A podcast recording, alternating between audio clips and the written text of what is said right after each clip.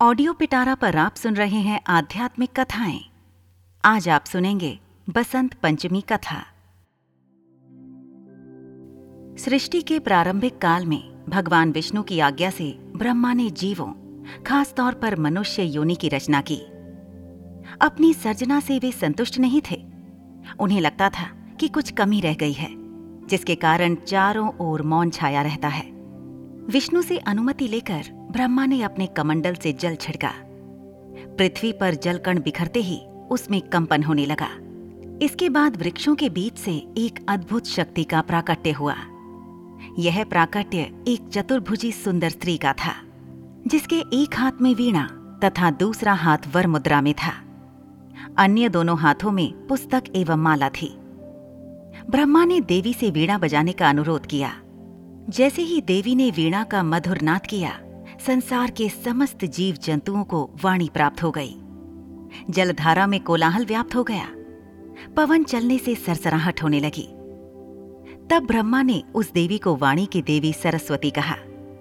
सरस्वती को बागेश्वरी, भगवती, शारदा, वीणावादिनी और बाग देवी सहित अनेक नामों से पूजा जाता है। ये विद्या और बुद्धि प्रदाता हैं। संगीत की उत्पत्ति करने के कारण ये संगीत की देवी भी हैं। बसंत पंचमी के दिन को इनके जन्मोत्सव के रूप में भी मनाते हैं।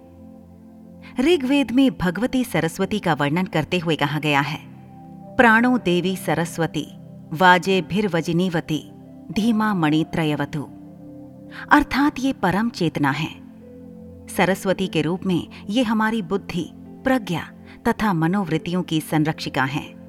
हम में जो आचार और मेधा है, उसका आधार भगवती सरस्वती ही हैं। इनकी समृद्धि और स्वरूप का वैभव अद्भुत है। पुराणों के अनुसार श्री कृष्ण ने सरस्वती से खुश होकर उन्हें वरदान दिया था कि वसंत पंचमी के दिन तुम्हारी भी आराधना की जाएगी। और यूँ भारत के कई हिस्सों में वसंत पंचमी के दिन विद्या की देवी सरस्वती की भी पूजा होने लगी, जो कि आज तक जारी है।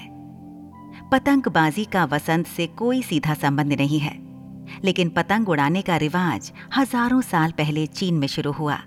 और फिर कोरिया और जापान के रास्ते होता हुआ भारत पहुँचा। ऐसी ही इंटरेस्टिंग किताबें कुछ बेहतरीन आवाजों में।